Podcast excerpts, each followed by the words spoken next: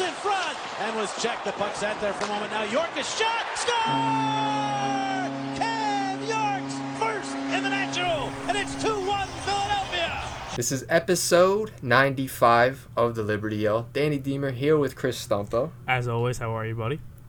I- I'm the best I've been as a Flyers fan in four, five, dude, maybe more, more years because I feel as if we actually have a clear direction now and a commitment to the direction. Like it's not fugazi, it's not it's not fan service or lip service. It's they actually want to build it the right way and they actually have gone against people who are against it. They like Tortorella. I was watching an interview last night. He was saying he don't he doesn't care about all the naysayers. He said keep writing letters to him about it. He's gonna stick to the process, and that's what this organization needed. So I'm doing good. How about you? Just a, a weight off my shoulders, if you will, Danny. And I know it's just let's not jump ahead and get too caught up in it, but I- I can't express how much it really does seem like Keith Jones was the right hire. Obviously, there's a little bit there's a window that Keith Jones gets that everyone loves him right now, blah blah blah. And he even admitted that. I think I was listening to him on oh, I forget because I mean, he's been on how many shows in the last week and a half. He was on some show and he was talking about how yeah, like yeah, it's it's nice that everyone's excited for me and um, I really appreciate like the warm welcome everyone's giving me, but I understand that I have a window here before people are like, all right, where's the where's all that talk at now? kind of thing you know what i mean? So like he, he gets it and like that's where the breath of fresh air comes from. Uh, he that's the way he talks and the, the, the way he gets his message message across so far i mean that press conference was the most impressive thing they've done as an organization in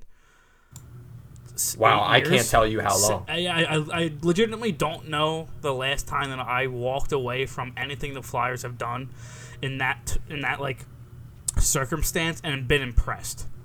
And I was impressed about a week and a half ago when they did that press conference. I really was. It was just it was just nice to hear, man. Really. So I'm doing well. Better than this time last year, if you will.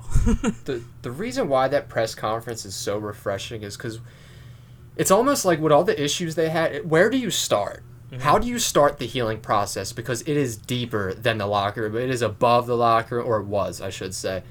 And it, it's not as simple as going out and getting a Johnny Gaudreau. I did want to get Johnny Gaudreau, but like it really is not that simple. Like it wasn't a locker room fix. It wasn't a quick go out get the personnel and fix it. And that was really what was so demoralizing as a fan. It was like, well, how does this team? If the problem is the owner, how do I force him out? yeah. You know, and it's as a fan, it's a difficult spot to be in because you just feel like the person who's running your team is just sending you down a dark path for forever, really. But now that, but this was the step. I didn't know what the step was going to be, but this was it, and I knew it as soon as I watched the press conference. That is step one in the healing process, uh, in the minds of Flyers fans. It was to me, and now I can all, all I could do is sit back and just, I guess, enjoy the summer. I don't know how enjoyable it's going to be, but it's going to be interesting. Um, I think you said it best a couple of days ago, and they came out and owned it, is what they did, and we've been being bullshit for the last how many years, and for them to come out and like you said, I think you said it yesterday, like, hey, we're we've been bad, like this has sucked. We we understand that, like we're not gaslighting you anymore into thinking that shit has been good when it's really been just abysmal, bottom of the barrel for the last how many years. I mean, you, you can go back, back, back, and back. Like it's been so long, and it, it, it's nice to see them just kind of say, "Hey, we see what you're seeing now. Okay, we're not. There's no more bullshit that's going to be spewed." Out of this organization, Keith Jones has said how many times they- they're going to be transparent with us, honest with us, let us know what's going on. That's all we ask for.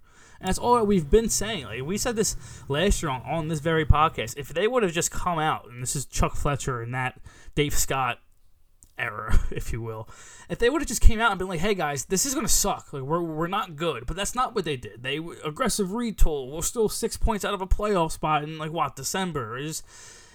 it- it's really nice to hear. And of course, you still have to see them actually do it, back up those words. But it's nice to hear them be like, "Hey guys, we see what you see. We suck. We're gonna suck for the next couple years, but we're gonna do this the right way." So, hey, that's what we asked for, right? And, and it's the people it's coming from. Like you know, Keith Yeah. Jones is genuine in what he's saying because he has said it on my television for the last five years. I mean, he has been critical of the organization, extremely critical of the org, like to the point where that's what makes me excited about the hire. Mm-hmm. Is because I just know, I know he recognizes it. And same with Danny Briere. Like these are two guys that at the end of the day, I feel it like they won't let the Philadelphia Flyers slip through their grasp. If they have a say in things, they won't go down quietly. That's what gives me hope. Like these are two guys that want nothing more than the organization to succeed. This isn't just about their success. This isn't just like I hired a GM. GM wants to do a good job because it translates to more GM jobs down the line. It's it, these are two guys that are probably it probably pains them to see this organization and the state it's in. Because you think about when when Briere was playing, the state it was in, the connections with the alumni, the connections with Ed Snider, same with uh, Keith Jones playing with Lindros, and now it's just it the feel. It probably just has a corporate, lifeless feel to it that they probably just sickened them, and they were like, you know what, we're gonna we're gonna rebuild Ed Snider's team the way it should have been. These are the guys who should have received the torch. And that's how it feels for now. Obviously, we haven't seen them do any real work, but Yeah. It's promising. Yeah, it is. And to go off that a little bit, I, I really liked what I heard from Dan Hilferty. And I've seen people on Twitter, on Facebook, everywhere, on the radio, say that, not say, but complain that, oh, another CEO, whatever he is, what's he, the, uh, yeah, he's the CEO of Comcast Spectacor now, right? For Yeah. you know, Dave Scott.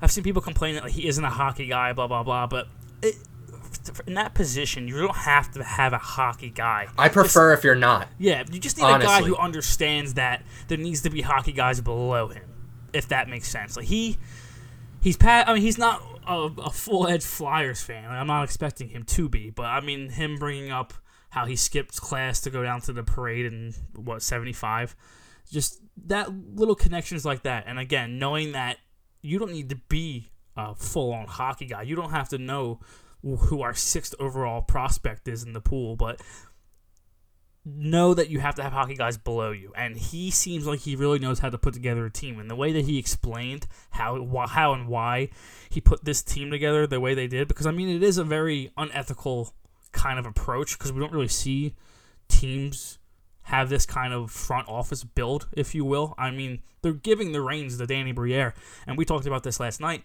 I personally think they think Briere is the next best GM in the league. I mean, for you to hand the keys to a guy who, I mean, let's be honest with each other, he doesn't really have that much experience. Yeah, I know he's been an assistant. He, I mean, he's been with Montreal. He's been with that uh, junior league, but at the same time, Keith Jones doesn't have any any real experience either. But I think the cohesive collectiveness, if you will, that it's going to come with, especially with Torts involved, I I, I- think it's going to work. I really do. I'm not just saying that because I'm a Flyers fan. I'm being optimistic, but I just like what I'm hearing right now, and I really, I just like, I look at Briere and I'm like, you just look like a, a good GM. Like you, you seem Yeah. like you would get on a phone and not get fleeced. You know what I mean? It just, I don't Dude, know. he- it's a feeling. It's a gut feeling with him. He, he might be our, our version of Kyle Dubas when it's when I'm it's all said and done. That's the swing they're going for Yeah. when they take it. And I, I was I was listening to that same Tortorella interview I mentioned earlier, and he talked about Danny Briere, and he was like, you know, he's really really unassuming. Like you really you think he's sweet, you think he's uh he's got the baby face. He's like, nah, but that man has some serious conviction behind closed doors, and I Love that. that that yeah no I absolutely love that dude. It's it's like it's storybook. Like every Flyers fan wants it to work. Mm-hmm. I mean, let's be honest. Like if Keith Jones and Danny Briere bring you to bring you to glory, I mean that is storybook. Yeah. And for Keith, once we found, I'm sorry, No, yeah. once we found out that the president of hockey ops was just going to be more of an earpiece for the mm-hmm. GM and less of a decision maker, then this decision just makes a world of sense. I mean, you have a guy who has connections everywhere. Those broadcast meetings, you get more information in the, than a lot of rooms around the NHL. I swear to God, like Yeah. Keith Jones probably has so much information, and he's seen the way franchises have built teams. Uh, Colorado, Tampa, and he mentions these teams whenever he does these interviews and talks about building the skill through the draft, backloading veterans, and then getting your big fish when you've set the cap up in the right place. And these are all things that we love to hear as Flyers fans because I think the Flyers were operating under that that delusion of the past like oh we have so much money we could just go out and fix things like Yeah. no you have you have to build this the right way like this is why these small markets are overtaking you this is why a Florida Panthers are able to overtake you Mm-hmm. it's because of the hard salary cap so you have to adjust and build your team properly and we just haven't for since its inception forever, right? It Yeah.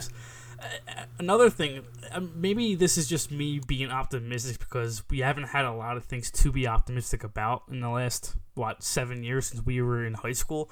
But looking at it now, hearing everything that I've heard within the last couple weeks, I really. I'm glad they didn't go out and, and, and hire a Shiro to be the president of hockey ops. I'm, I'm glad it's not some like old hockey guy who like does things the the old way and kind of control controls Briere. I want Briere to have the space and have the freedom to do what Briere wants to do.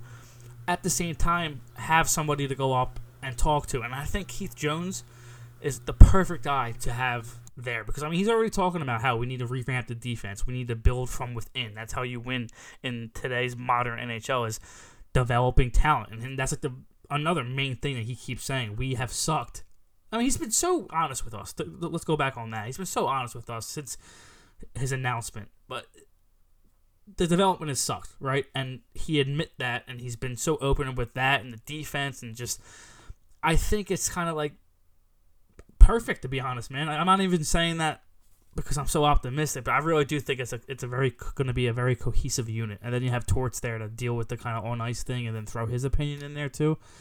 I like it. I like it. I'm not I'm not mad at it at all.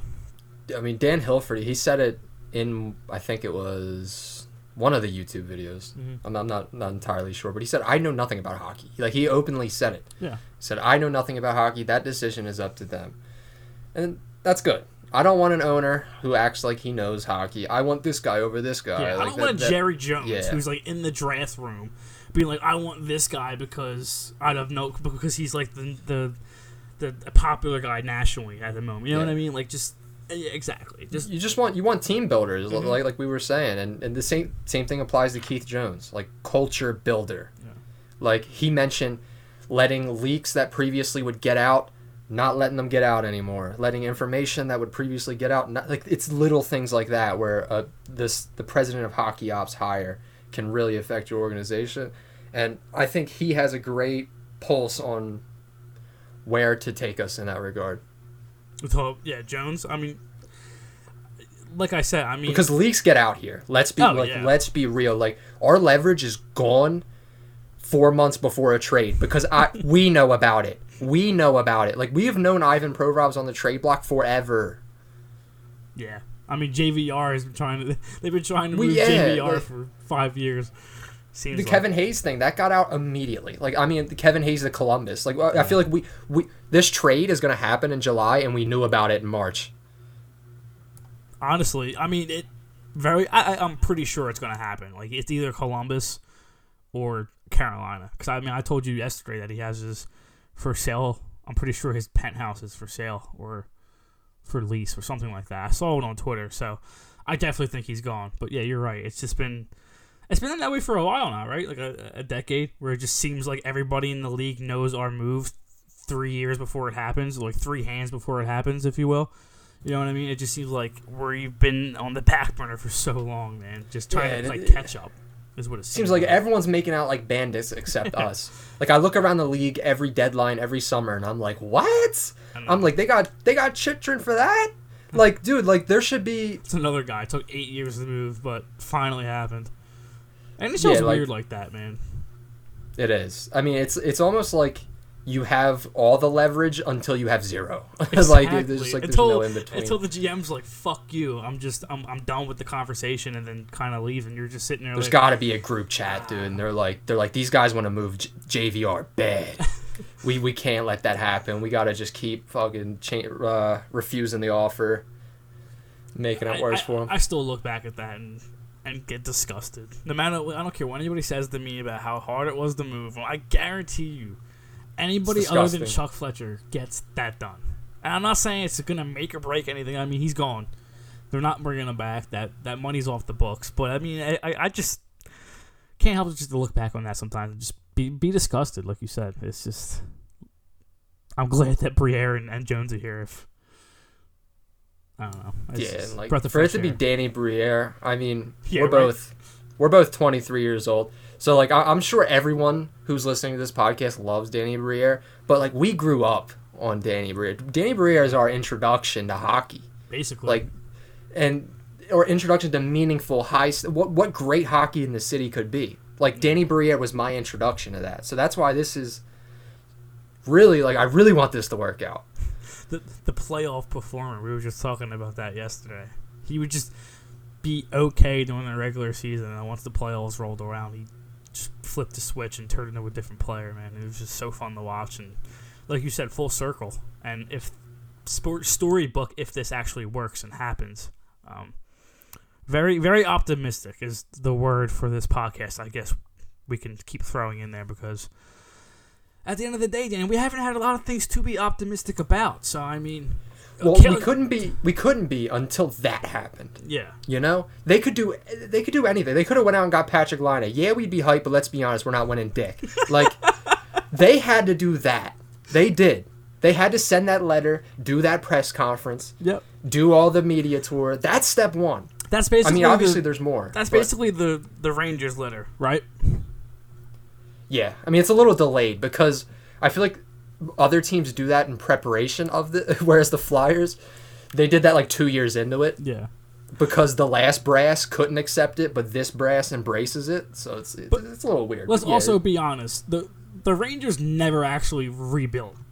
no. Like people speak and talk about how like what they did as if they went through like a four year rebuild. The, the As Rangers- if as if you can replicate it, you know? Absolutely, you can. There's no way in hell you could replicate it. Two guys, Panarin and Fox, pushed their way into New York. Fox literally said, "I'm not playing for anybody else but New York."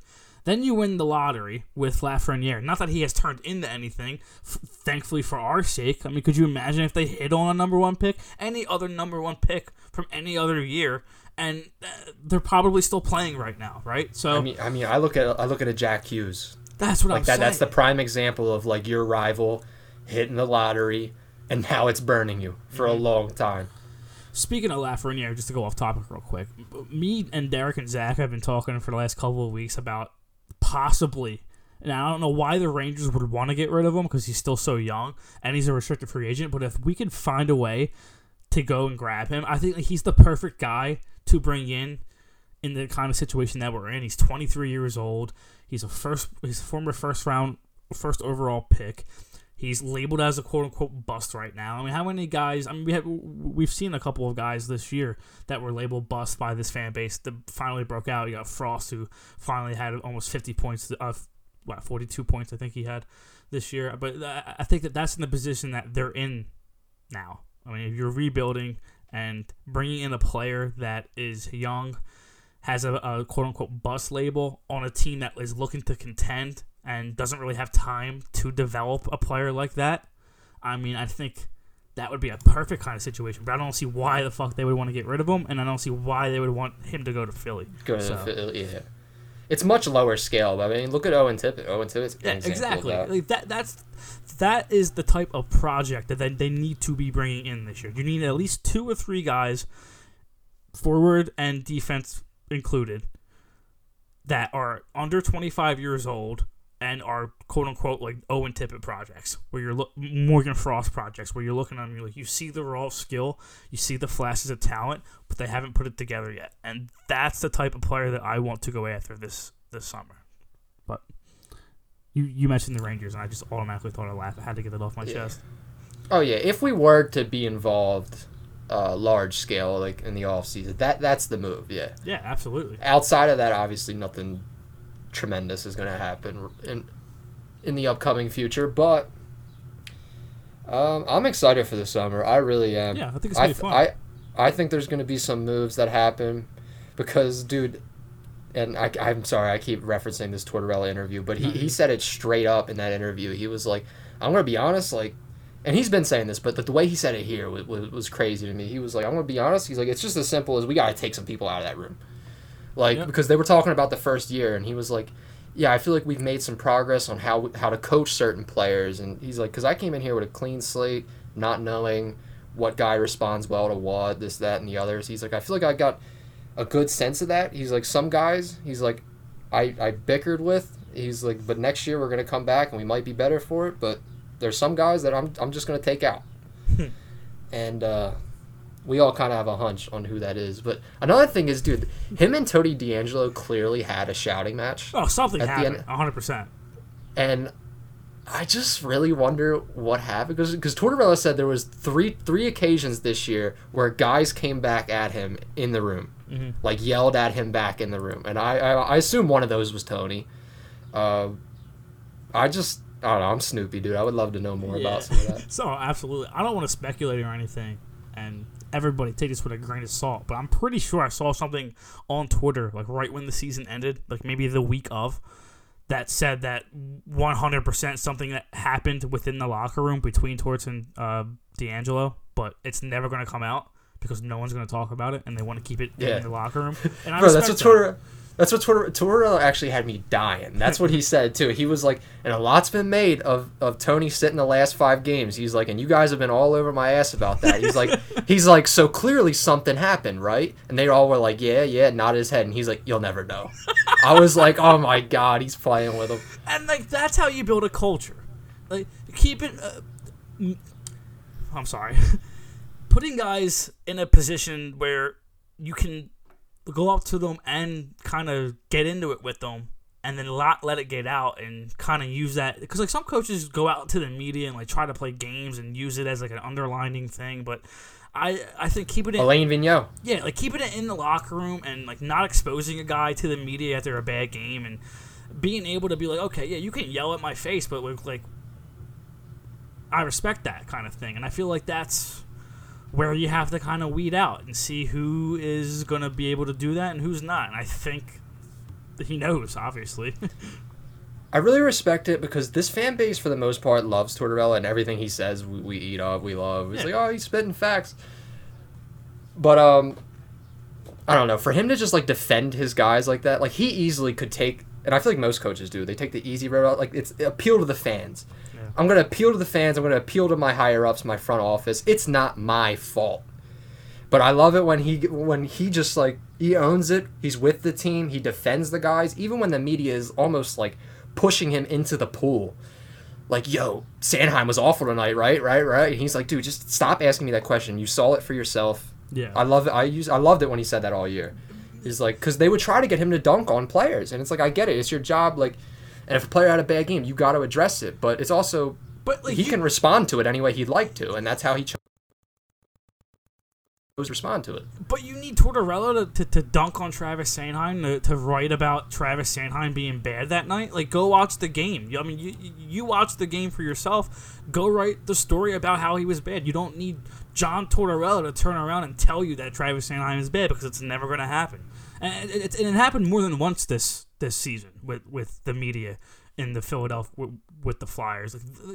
It's not going to happen. You're never going to see that man dunk on one of his players the way you guys want to, so you can go write a story. I just don't understand. You- watched the game. You saw how bad Travis Sanheim had. Like he was bad last year.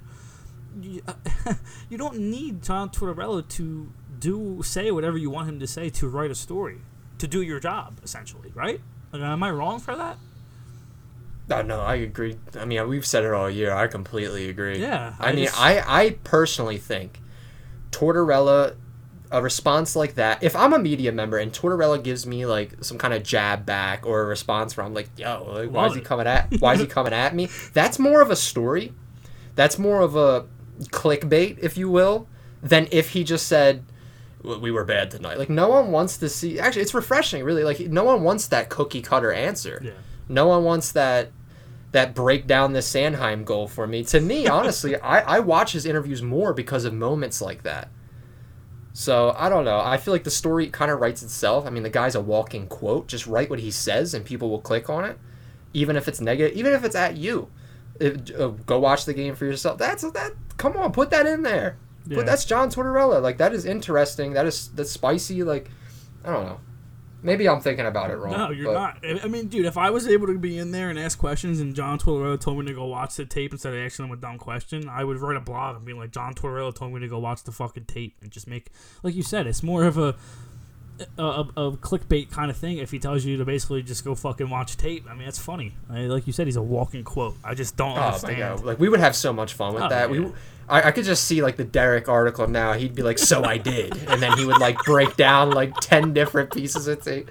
Dude, I love Derek, dude. Derek, de- he's definitely gonna be listening to this, but uh, that I can definitely see something like that happen. That's funny as shit.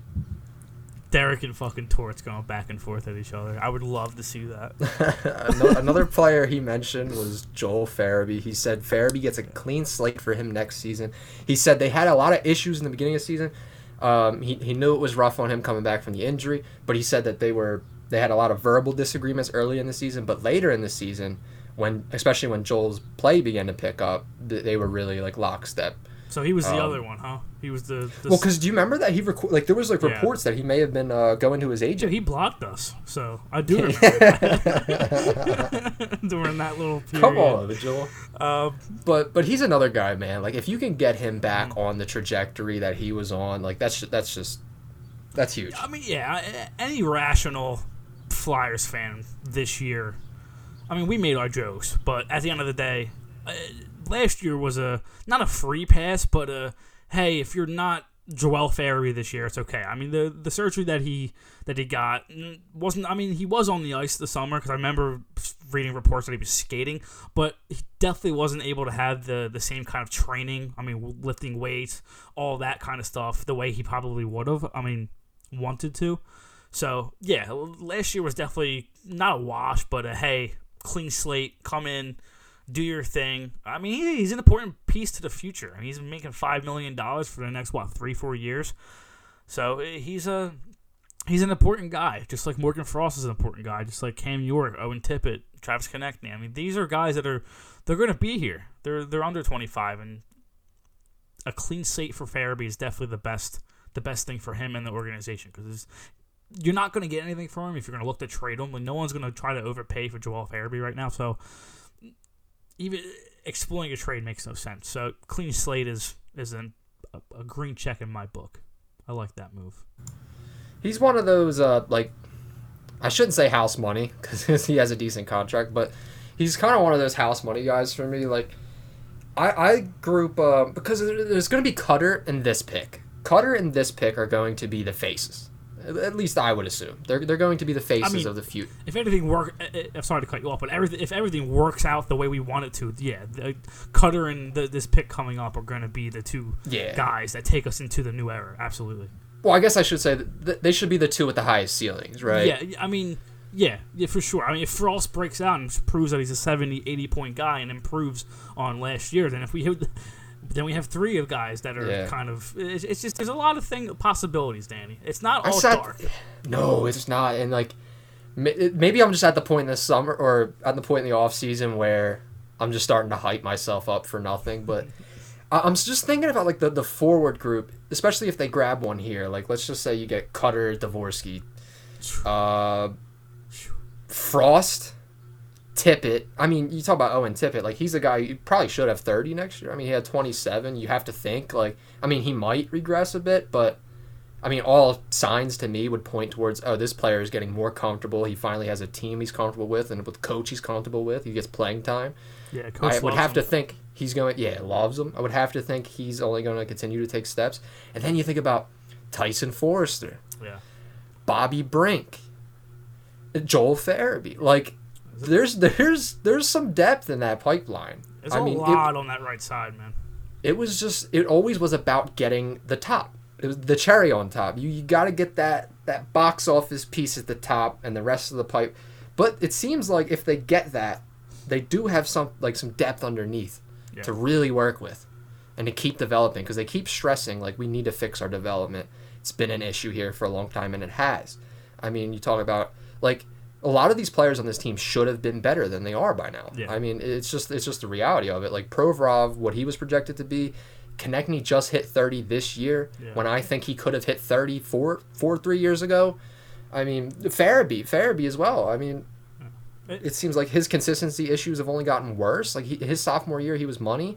Uh, obviously the injury, but it goes back to what Keith Jones says and how bad they've been at developing. I mean, that's been his main one of the main vocal points of his message in the last week and a half is we have to get better at developing. The drafting itself hasn't been terrible, but it's just developing them after getting drafted and putting them in spots to succeed has just been terrible.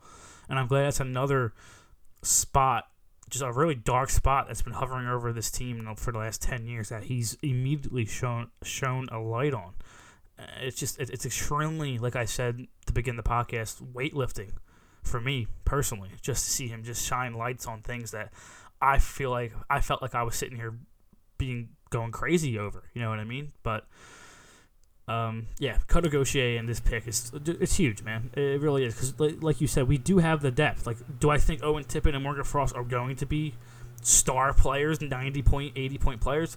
Probably not. But I mean, there's a possibility there. But I think they're going to be good depth guys behind guys that could be the guys.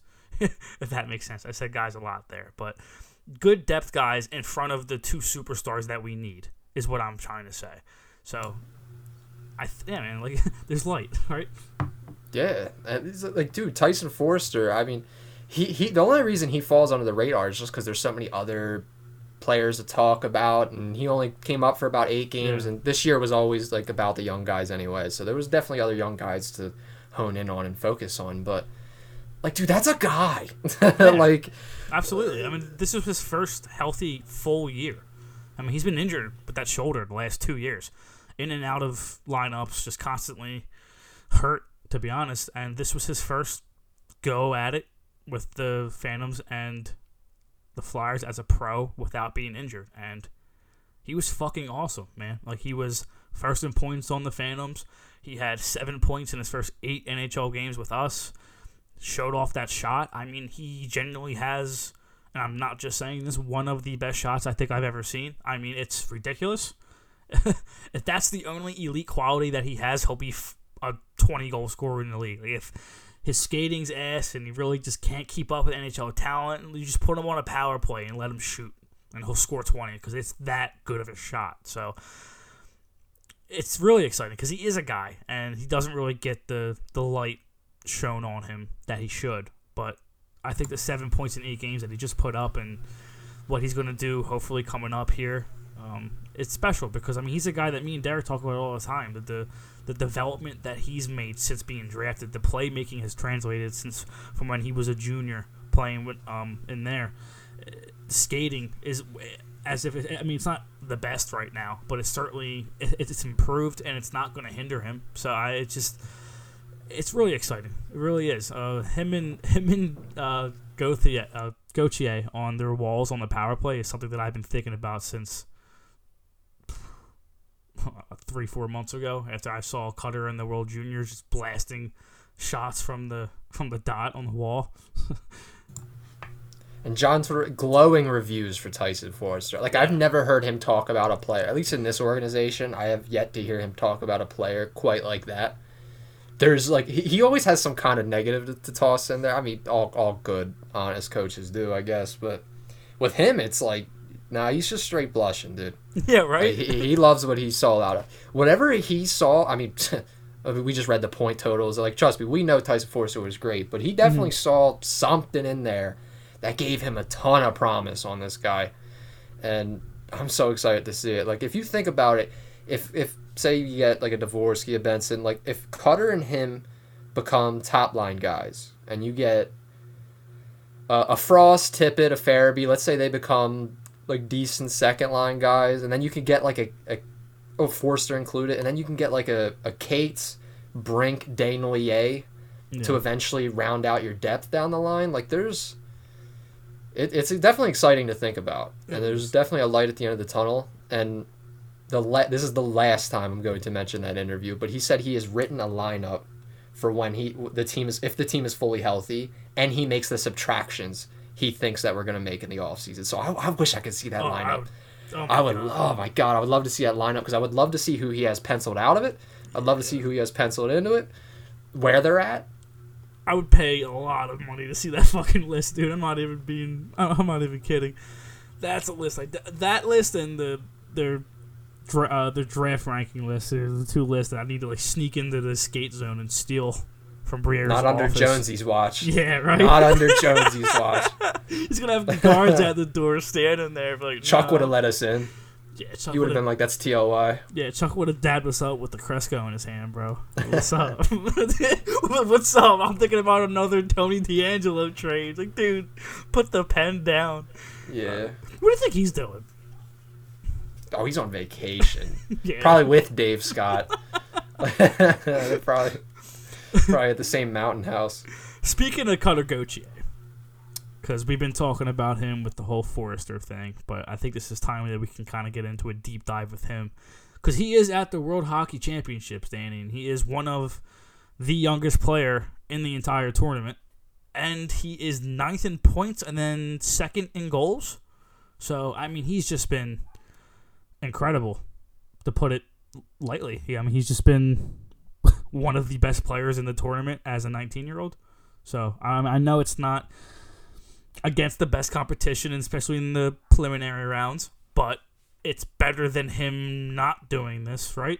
Like, I don't understand that logic with some people. Like, would you rather him not be doing this, or would you rather him be doing it? Because I would personally rather him be scoring goals and leading the entire tournament with 40 shots on net in seven games. Like that's what I want. I don't know if you would rather him have zero points. Like, I I don't understand the logic there. Those people are weirdos. Let them be. Like I, I've come to realize that like I, I just don't think they care or follow the team as much as. Yeah. And trust me, I'm not someone to gate. Like you can follow as however much you want. Like I, I really don't. I'm not that kind of person. Like oh, you gotta be a diehard. Mm-hmm. But like I, you could kind of tell some people who like, dude, we're fans of the Philadelphia Flyers. We want the Philadelphia Flyers to win any steps taken towards that happening positively, like we're going to react positively towards that. You would think anyone who who watches every game, follows the team, would, would want the product to be better.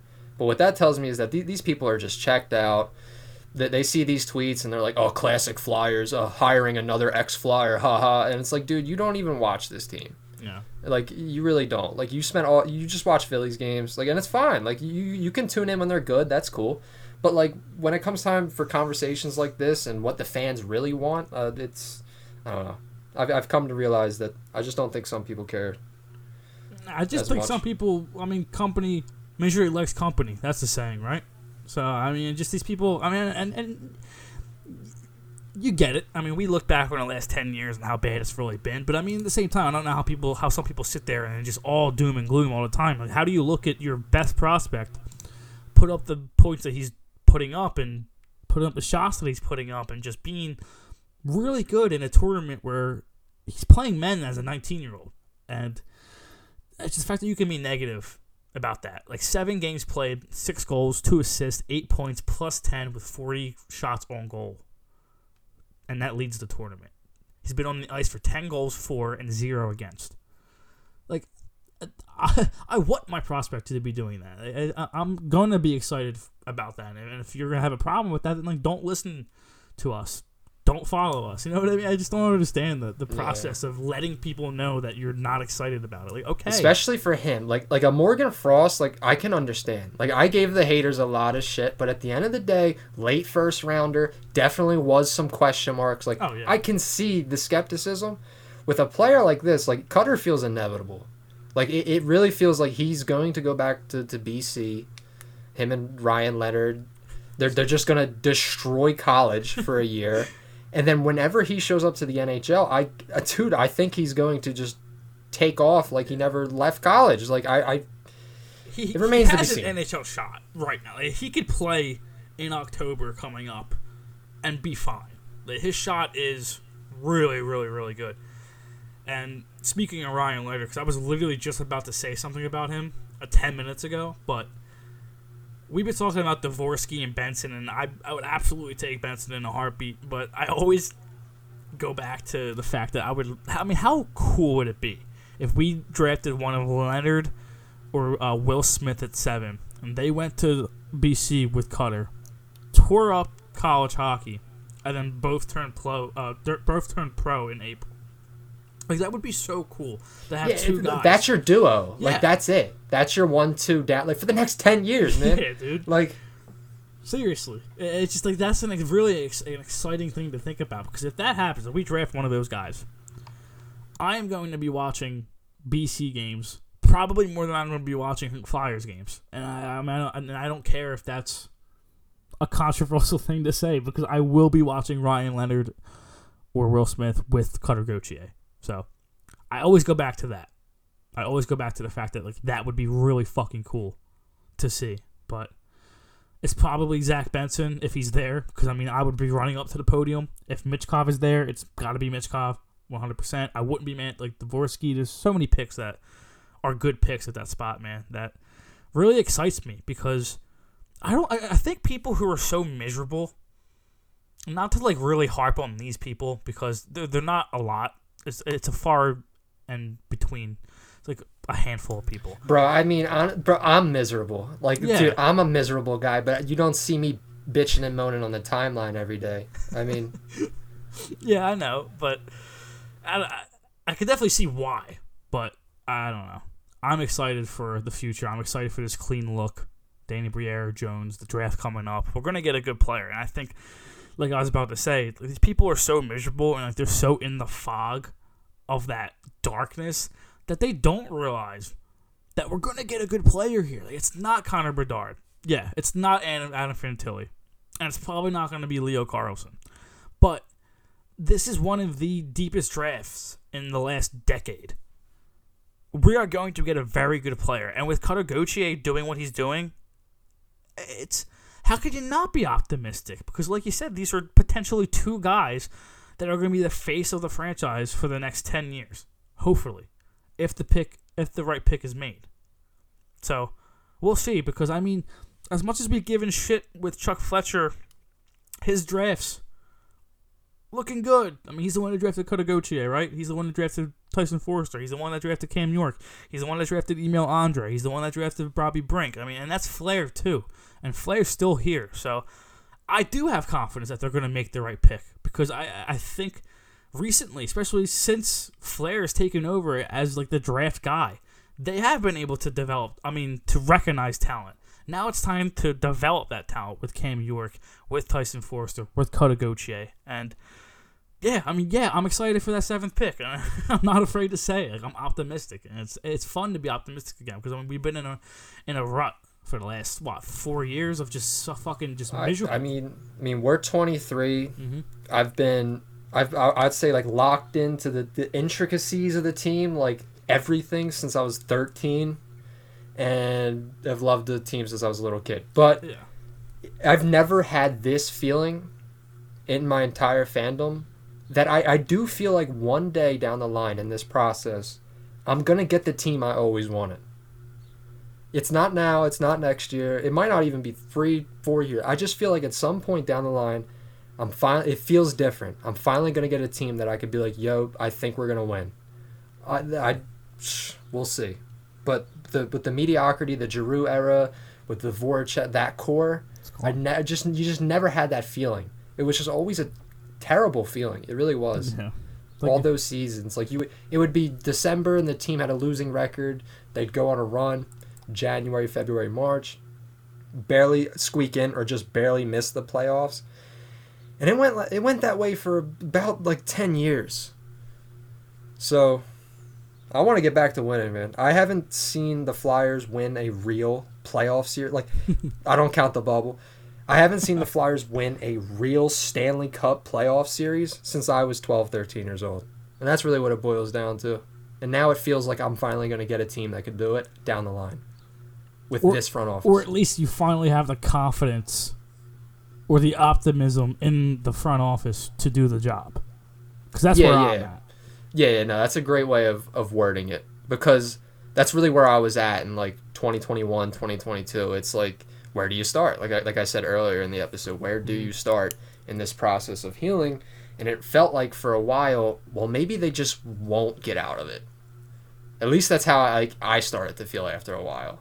Maybe maybe this is they're just destined to be me- mediocre forever. Yeah. But I- I they feel like- finally nutted up and, and uh, committed to a process. And that's what you have to do. Yeah. Enough band aids. You can't band aid something that, uh, like a cut that's too big. You got to get a cast for that, bro. Like you, you can't.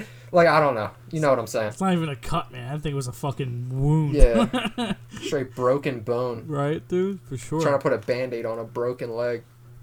But the, uh, to go back to cut uh, to cut a Gauthier real quick, that World Hockey Championship performance, although like I said, the preliminary hearings aren't the best competition, but I mean, you would still like to see him do it, right? It's still nice. I mean, it just watching him on that stage with a Flyers logo next to him when like the graphics pop up, it's pretty cool. I'm not gonna lie. I like having a guy in like a national tournament where everybody's watching, and it's our guy doing the cool thing, and not the fucking Ducks guy Or the Devils. something- Yeah, you know what I Or the? Rangers. Oh, or wait, Columbus. The fucking Florida Panthers have him. Like, how many times have you said that to yourself in the last three years? Saren Saren Dovish, uh, Sharon something. He was on Michigan. He scored an overtime winner, and I'm like, yo, that, that shot was disgusting. This kid's played really well uh, this this game.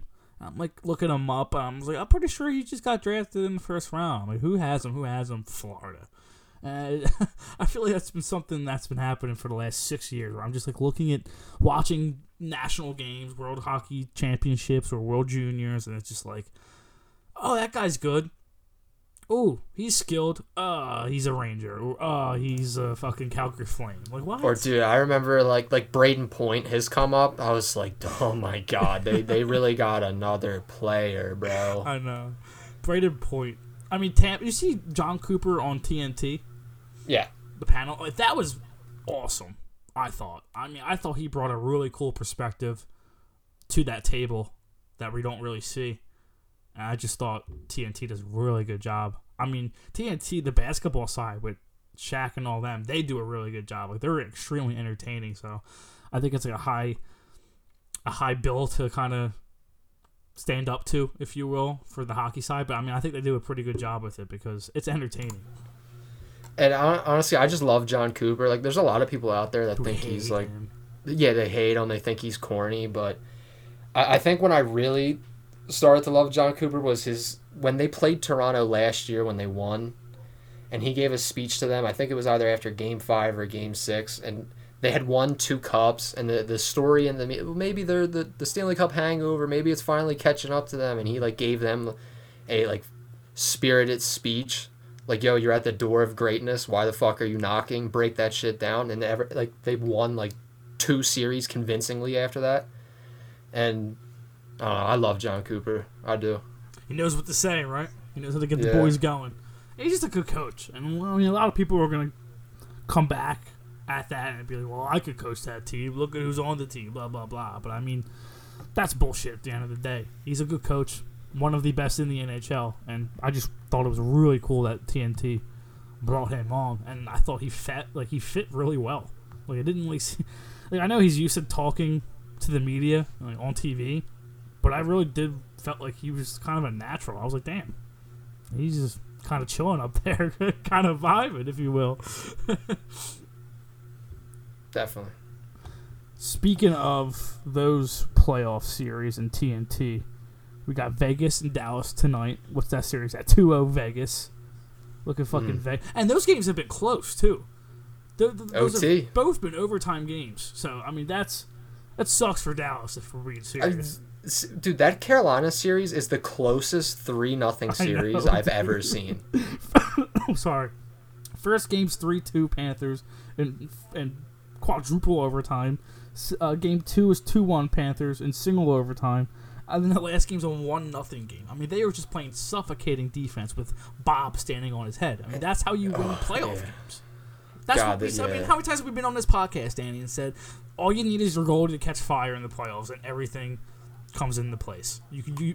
when We saw it with Montreal a couple years ago. I mean, it happens all the fucking time. It's Yeah, they have just, the exact model Yeah. of like of I mean, dude, like it makes sense. Like they weren't the best regular season team, and like it, that makes sense. Mm-hmm. Like that team maybe gets more penalties called on them in the regular season. Maybe they don't play that way. And I actually there was the Keith Tkachuk comment that they played soft, and and ever since then they started playing harder, shit like that.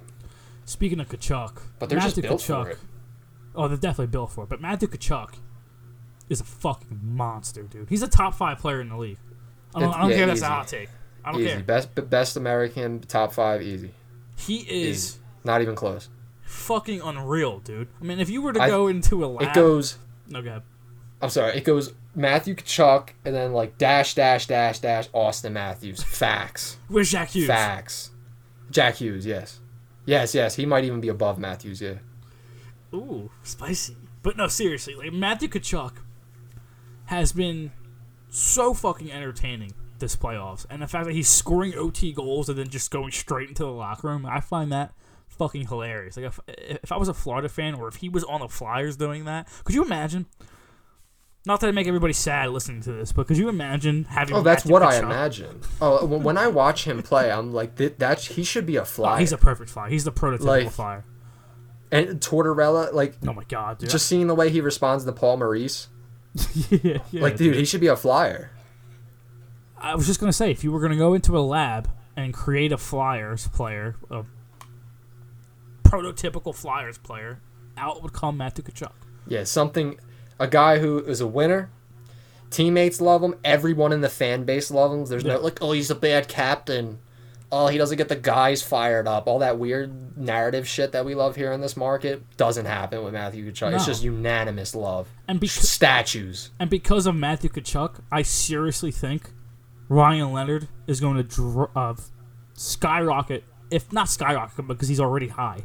But I think he's going to go higher than a lot of people think, like maybe fifth, sixth, because of guys like Matthew Tkachuk. Because if there's a guy in this draft that you look at and go, okay, you look like Matthew Tkachuk, you play like Matthew Tkachuk, like I could see your play style transitioning over to the NHL as a Matthew Tkachuk type is Ryan Leonard.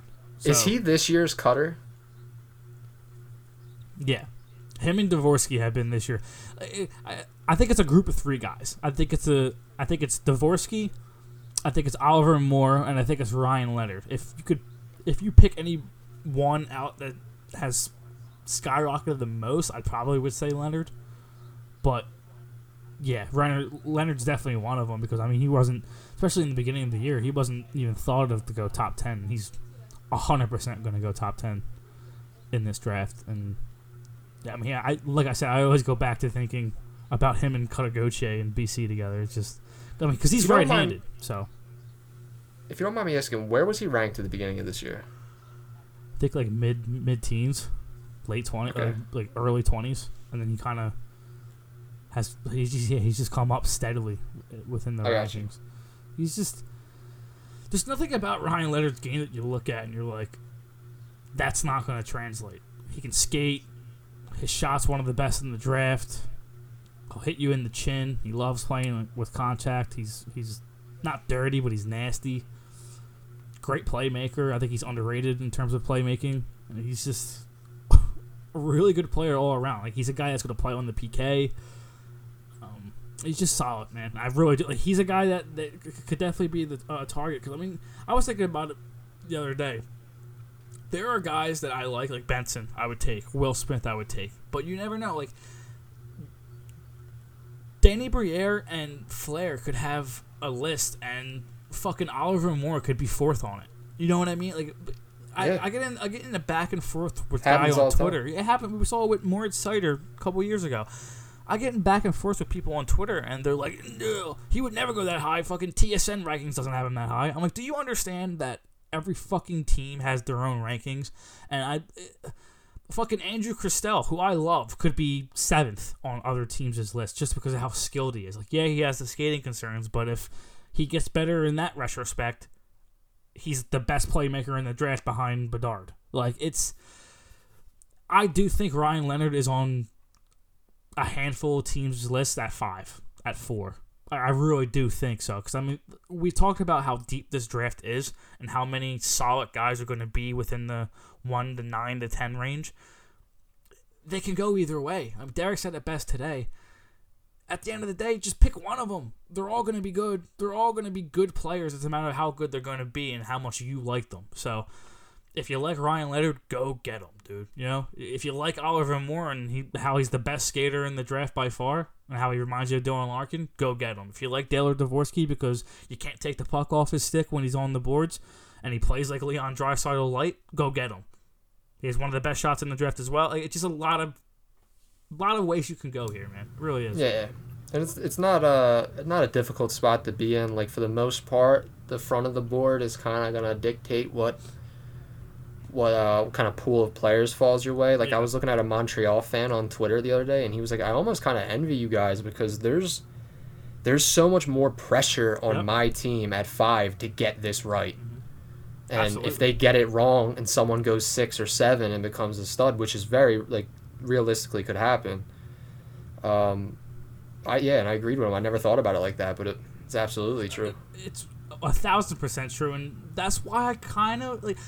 Of course, you want five, you want four or five or six, but I'm kind of, in a way, in retrospect, glad that we have seven because I I think when it all is said and done, Danny, I think on draft day when we're sitting wherever the fuck we're sitting watching, and seven pops up, we're all going to know who we want. I think the board is going to fall in a way where it's just a no-brainer. It's going to be Michkov sitting there. It's going to be Benson sitting there, or or Smith. It's going to be a guy where everyone's just like, okay, there are three dudes up there that you could take that nobody cares if it's one or the other. You know what I mean? So I'm excited. I don't. Th- I think we're in a position where it's just going to be kind of easy. I think Montreal, the Sharks, and um, Arizona have are going to have difficult picks because they're going to make the decision for us. Who are you going to pick before us? So we have the option, um, the opportunity to get the guy that fell, kind of thing. Like, I personally think Leo Carlsson goes second. I think he's at this point a little bit better than Adam Fantilli. I mean, he's absolutely unreal. I if I was the Ducks, I would go Carlsson. I don't know if that's a hot take to most people, but not that that pushes anybody else down, but that that's already kind of a a, a shaking of the the draft, if you will, at number two, because not a lot, a lot of people have Fantilli locked into two.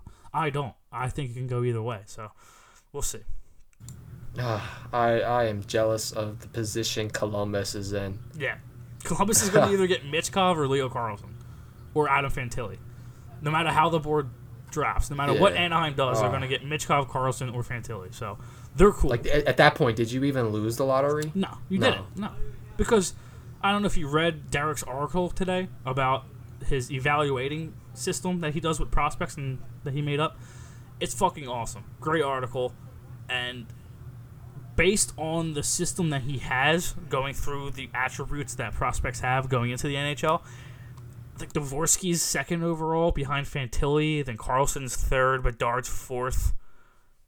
I think. Hold on, I have it right here. I have it right here. Give, be patient with me. Be patient with me. I th- I'm pretty sure the the order that I just said is the correct order, but my whole point is, like I said ten minutes ago, there are going to be teams that have different types of boards, and based on Derek's board and the system he create, created, which is a pretty good system if you go and look at it. He has Adam Fantilli first, Leo Carlsson second, Dalibor Dvorsky third, Connor Bedard fourth, Michkov fifth, Leonard sixth, Oliver Moore seventh, Smith eighth, and then Zach Benson ninth. So within this board, if everybody before us takes those guys, we would end up with Oliver Moore or Will Smith. So I mean, I'll take it, right? Yeah, like that is not a consolation prize at, Not at all. Like either we're gonna end up with a good fucking player, man. As long as I don't hear like Nate Danielson at seven, I won't lose my fucking mind. Like there's no scenario that I see happening in the next month where I'm losing my mind. So that's a good feeling. It's a good feeling. No, we're gonna get a guy that I I really like. So it's exciting. I man. agree. So for now, it's it's just, I mean, these are the dog days, right? Oh yeah, we're in the Nothing's gonna happen now. Now it's just gonna be you ride out the Stanley Cup playoffs. You go into the off season, and then around June things pick up. Like, I actually can't wait for June because you know late June the jersey's gonna get revealed, uh, the draft's gonna happen, then the moves start. We finally get to see what Briere and company have in store for us. Speaking of that, the jersey, I kind of forgot about that. I'm excited to see whenever the fuck they drop that. But I mean, Yeah. just to see the new color, uh, I'm digging it. I'm digging it. Before we uh, before we leave off, who do you have winning these series? We got to talk about who we have real quick, because got the Florida Series 3-0, which I think. I mean, Yeah. I don't know if you think Un- unfortunately, that that for Carolina, that is Florida. they're Um, missing but it- Svechnikov, it's so close. Yeah, but dude, this kills Carolina all the time. Like even when they're healthy, I feel like they just kind of they get tapped out of the goal scoring. And I, and I saw Derek make a point in the regular season about they're they're almost too skilled. Like it gets in their mind that sometimes they don't just put on the simple shot. Yeah. And ever since he made that point, and I tune into Carolina games, it has made a it's made a ton of sense. And I agree. I think at a certain point they tap out of that goal scoring because they're so skilled, they're so talented, and their chemistry is so like the way they snap that puck around is insane. It's Yeah. almost it almost could be a detriment to them at times. Yeah. But that's my opinion. They've been weird. Now, I mean, I agree. I saw a thread today on Twitter. They were talking about how how many times are we gonna just chalk it up to Carolina running into a hot goalie, kind of thing. Because I mean, this has been the story for Carolina since what, Danny? 2019, 2018. Tw- Yeah, it's it's always Yeah. impressive. Like sometimes grueler, but impressive first two series where you're like, "Whoa, this team can go on a run." Then they hit the conference finals, and it's like, Mm-hmm. "What happened?" Yeah. And I'm not taking anything away from Sergei Bobrovsky. Like he has been absolutely incredible this year, standing on his. Uh, I mean, this playoff, standing on his head. But at the same time, the same. I, I- I feel the same way about the Toronto Maple Leafs. Like, how many times are you going to chalk it up to a bad ref or getting stoned by a goalie for a series? Like at a certain point, your guys have to break the fuck through. You have to go and win the game. Like I don't like if I was a Toronto Maple Leafs fan and what happened happened and I saw what I saw on Twitter about somebody posting an expected goals stat about how like they were unreal. They should have they should have scored their goals. like their expected goals for that game were really high. Like at, at a certain point, get that shit out of my fucking face, man. Like there, there's a time and a place to bring up those kind of stats. At playoff time, win the fucking game. Find a way to do it. I don't care how you do it. Florida does it. Look at the way they beat Toronto. The expected goals for Toronto in Florida that last game was lopsided in Toronto's favor, and Florida has done what all fucking playoffs long. Find ways to win games, and that's what you do. That, that's how teams win, and Toronto has not been able to do it because their guys.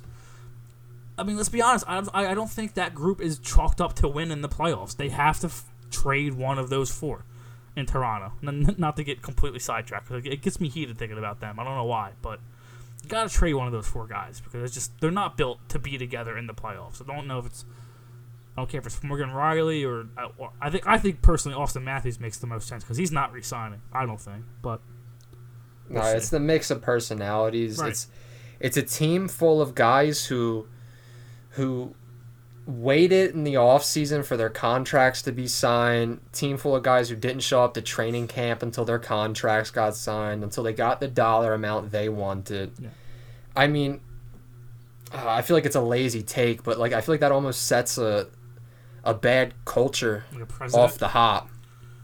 precedent. So I should- I said Yeah, president. bad precedent off the hop. Like if you have a bunch of guys who holding out to get this dollar amount, and in some cases it's really not that big of a difference. Like maybe half a million. You got guys holding out Mm-hmm. instead of going back and play. Like it just shows where their priorities are. I don't know, cause like at the end of the day, if you're you're making ten plus million dollars, it's, not like yeah, it's not like you're a gotta break the fuck through at some a point. two way contract fucking minor league player. It's like no, like what why can't you take it's eleven point five million, why can't you take ten point seven? Like I don't know. Why did you have to cause such a stir? or Marner getting ten point nine. Why couldn't you just take like nine point nine? And just get just give everyone that like that win, like, oh the the hometown kids signed for less, like just give them the PR win. Like it's not me to, to pocket watch or anything, but like I mean I look at the Boston Bruins. Like, do you think those guys would hold out on each other? You think those guys would skip camp and then look Patrice Bergeron in the eye and be like, "Oh, I just wanted an extra 50k." Like, no, dude. Like, it's just it's just different. Uh, that's actually a really fucking good point, dude. That's a really good point. That's a good take. I respect the fuck out of that take because at the end of the day, I agree. I mean, like you said, they're gonna walk in and look at Patrice Bergeron's face and say, "Yeah, I want extra 50. Yeah, I, I agree. Boston is. I mean, we talked about how we talked about how long that Bo- Boston's. uh, As much as we hate them, how good their culture is, and how well they handle any type of adversity has gone their way in terms of like playoffs, off the ice stuff. Um, like I thought Patrice Bergeron handled that. Uh, Mitchell Mitchell Miller, I think his name was. Like the way, like Patrice Bergeron and Marchand handled that better than the actual fucking organization did, which was actually pretty disgusting to see. But to go back, like just to go on about Patrice Bergeron and the culture that they built in there, I totally agree. I think that's not brought up as much as it should be. And I think that's what we're doing here, Danny. I think that's the main goal. Everyone makes fun of the whole culture thing, but it really does it does matter. It's obviously it's not everything. Yeah, like I know we need skill to win. No shit. Thanks. I need star players, at least three. I know. But at the same time, you need good culture. You can have all the fucking skill guys in the world. Look at McDavid. Look at Draisaitl with Edmonton. And I'm not saying they have a bad culture, but I mean, you see it with Toronto too. Those guys just aren't going to win together because they don't push each other. You know, it's just they're, they're all just floating. It seems like when playoff time rolls around, and I think that, that that's why you have guys like Matthew Tkachuk who just don't float, who want to play playoff hockey, and just I don't know. And then then you have Culture the guys matters. under him. They almost Yeah. feed off it. They and, see that and- shit exactly. Yeah, they thrive in it. Like a guy like Bennett, like it's the perfect chemistry mold. do you, do you uh, know what They're a great of? regular season team. They are. That's what the Leafs are. They're a Yeah. great. Let's go. Let's go buy a ticket and watch a regular season game. Yeah, you'll, you're gonna see some very high end talent. You know why? But why? Because in the playoffs, Auston Matthews is not allowed to, to skate down the wall with all free space and let that beautiful Yep. wrist shot go. You don't have the time and space to do that, so you have to play. Gotta get dirty. Yeah, exactly. And they, they don't do that. That group doesn't do that. I don't know if it, they have to move one of them and bring in a guy who kind of like wakes them the fuck up, kind of thing. Because like that's I mean I wouldn't give up on all of them, but I would trade one of them and try to bring in a guy who would kind of mesh better with them because they are not they're they're not winning anything with that four, in my opinion. They got outplayed by Tampa. Yep. And Tampa wasn't Tampa this year, and they still should have lost. Yeah. I mean, Do you know what it kind of reminds me of? And what I'm going to use a basketball reference, and but it, it, it, it comes back to the culture and how you can lead a team, and I think that's what a guy like Matthew Tkachuk does, and why that's so important. I was watching a video the other day, and it was a team. It was Team USA versus Spain. And I think it was Kobe Bryant up against Paul Gasol, and everybody knows how close Kobe Bryant and Paul Gasol are. And it was like a documentary kind of video, and LeBron and uh, Chris uh, Chris Bosh, I think his name is, was like they were telling the story. I think Carmelo Anthony too. And uh, Kobe walked right up to LeBron and everyone. It was like, first play, I know the play. I'm gonna run right through Gasol's chest. And like they're best friends, like they're brothers. And sure enough, first play, he was like double screen. Paul Gasol's the last screen, and Kobe Bryant runs right through his fucking chest. I mean, has, sends Paul Gasol flying, and LeBron and everyone's like, "Holy fucking shit!" Like he just sent a message saying, "Yeah, that's my brother and all, but he's not my brother today. Like we're fucking enemies today." And I feel like when as a teammates, when you see that shit, like damn, he just sent his fucking brother, his one of his best friends, went right through his fucking chest, and then said, "Get the fuck up." To him like that, you, you see, per, me personally, I see that, I see my teammate do that, dude. I'm I'm running through a wall, and I think like that's what you really need. You have you have to have players who are willing to do stuff like that to set a culture and have the skill guys see that happening and and then that fires the skill guys up and they go out and go top right. You know what I mean? It's just that's what you really need. And culture's so Yeah. important, man. It really they've is. just been handed everything. These guys. I mean, they're Yeah. all high overall picks who have never had to fear for their job or their their ice time. And when they did under Babcock, they quickly got him out of there. I mean, th- these are guys that have never yeah. faced real. I mean, th- they face adversity every single year. Wait, These- wait. No, I'm sorry to cut you off again, but they wrote smiley faces on their gloves because apparently Mike Babcock made uh, life miserable for them, like in playing hockey. So they wrote smiley faces on their gloves or something. I don't know if that story's true or not, but I did see something speaking of that nature, and I'm just like, all right, Jesus Christ, dude. Like, let me play you the, the world's smallest violin. Like, Jesus Christ. Like, I'm not defending all the shit that Mike Babcock has done. He's done some pretty shitty things, and he said some pretty shitty things. But Jesus Christ, dude. You want every fucking coach to come in here and baby you? Like, so you're happy playing hockey? Like, yeah, of course you want to be happy. You want to have fun playing the game that you love. But, I mean, it's not all going to be sunshines and rainbows. It's, it's Some shit's going to suck. You're going to get called out. Just like John Tortorella calls out the players that he does. That's what you need. You need somebody who, who loves you, but is still going to tell you that you're a dumbass and you're fucking up. You know what I mean? Like, that's what I want personally in any kind of relationship that I'm in somebody who supports me, but at the same time turns around and tells me that, hey, what you're doing right now is not right. Stop. You know what I mean? Like that's for me personally. I just I, I think that is very important. Yeah. No, absolutely. And like like I said, they've never faced any real adversity. Yeah, they're in that market. Yeah, they lose in the playoffs every year, but they've never faced like had fear that yo, my buddy's gonna get shipped out or I'm gonna get shipped out. This core is gonna be like they, Nope. they've never played with that desperation of like I want to do it for the guy next to me. I don't want this team to, to break up. Like they don't. The way they went down was sad, and you look at Tkachuk, like he had some adversity. He was traded, at new organization. You look at the way he's responding, like you could see the fire in him. Like he fucking wants it.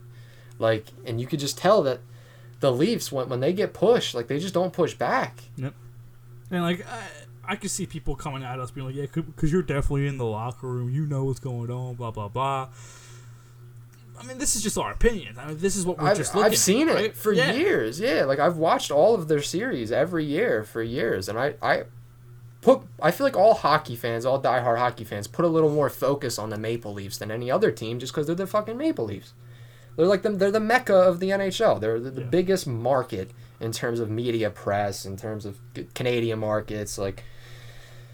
So of course you pay a little bit more attention to them, and dude, the, it, it's right. Like they are soft, they don't want it. I mean, this should have been the year, especially beating the Lightning, Dude, where awesome. you should have.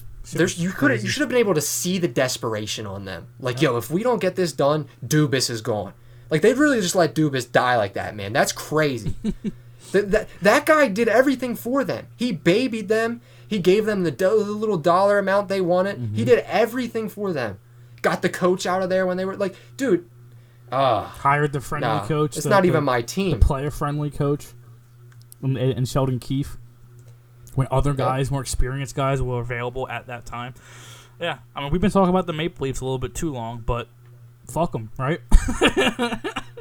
at the end of the day, like, I kind of enjoy seeing them not be good. Like, fuck you for having Yeah. four guys who would be the best player on my team by a, mar- a large margin. So, Just you would have thought there would have been a like a yo they can feel it Yeah, moment, and there was but never, there never was. never, not once was there. And it was the moment. same thing with the Sixers. Like the Sixers were, Fuck and I always compare these two franchises because they're they're eerily similar. Great regular season team. As soon as the playoffs hit, they just can't adapt to the style. wild. They just can't. They, they don't get foul calls, so they can't adapt to the style. Like it, it's really just that simple when it comes to the Sixers. But dude, they just they fall off a cliff every year, just like the Maple Leafs. No pushback, and they have prime opportunities too. Good matchups. Like Maple Leafs will be playing in Montreal, Florida. Like, yes, Florida's hot, great goalie, probably at like a bad matchup at the time for Toronto, but if you have to be feeling good going into that series if you're the Toronto organization. You have to feel like, like, oh, we can win this. It's better than Boston. You have to be thinking that. And to come out that flat is fucking ridiculous. It's insane. And like the Sixers, you're up 3 2 in the series and you lay two clunkers. Like that team just doesn't want it, dude. You can't teach that. No, yeah, you can't teach heart, man. And that's what it comes down to, especially in the playoffs. That's when playoff performers are made. Is when guys who want it, like hard work beats talent, right? And that's something that we've heard ever since we were little, and that's true. Like as cheesy as it is, it's fucking true. Especially in the Stanley Cup playoffs. Also, I apologize about my fucking dogs, dude. They've been barking insane all day, all fucking day. So annoying. Nah, you're good. But yeah, I absolutely agree This with everything that we just said. 73 minute. We're gonna wrap this one up. It's a good one, Danny. Right? Oh, absolutely. Back for 95 here. Let's go. With a new uh, president of hockey operations.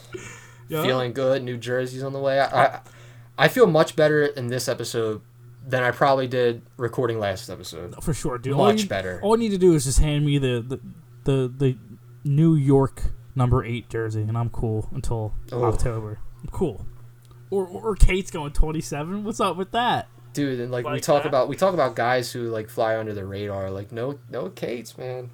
It's another guy in that, depth pipeline. If Noah Cates gets an ounce of offensive talent into his system, he's a really, really good player. Yeah. bro. Like, a really good. Like, if he takes any kind of offensive leap, oh, shit. Because he's a fucking stud defensively um, at that forward position, man. He really is. Yeah, he seems like the kind of oh man, like he he really seems like he would be useful in a playoff series in your depth. Oh, my gosh. Yeah, dude. He's my 3C. Like, legitimately, I want him to be playing C for the next couple of years, get used to it, and then when I'm ready to contend, I want him 3 4 C. But that's the kind of player that you want battling in your Yeah. bottom six come playoff time, for sure. I hope Desnoyers might might be in there Yeah. too. He's a good forechecker, a little pesty guy, doesn't really give up on the forecheck. Love it. Excited for it, man. Optimistic. Absolutely. This was episode 95 of Liberty Yell. Follow us on all socials at the Liberty Yell. Follow me at TLY Danny on Twitter and Chris at Chris Stumps. Go floor.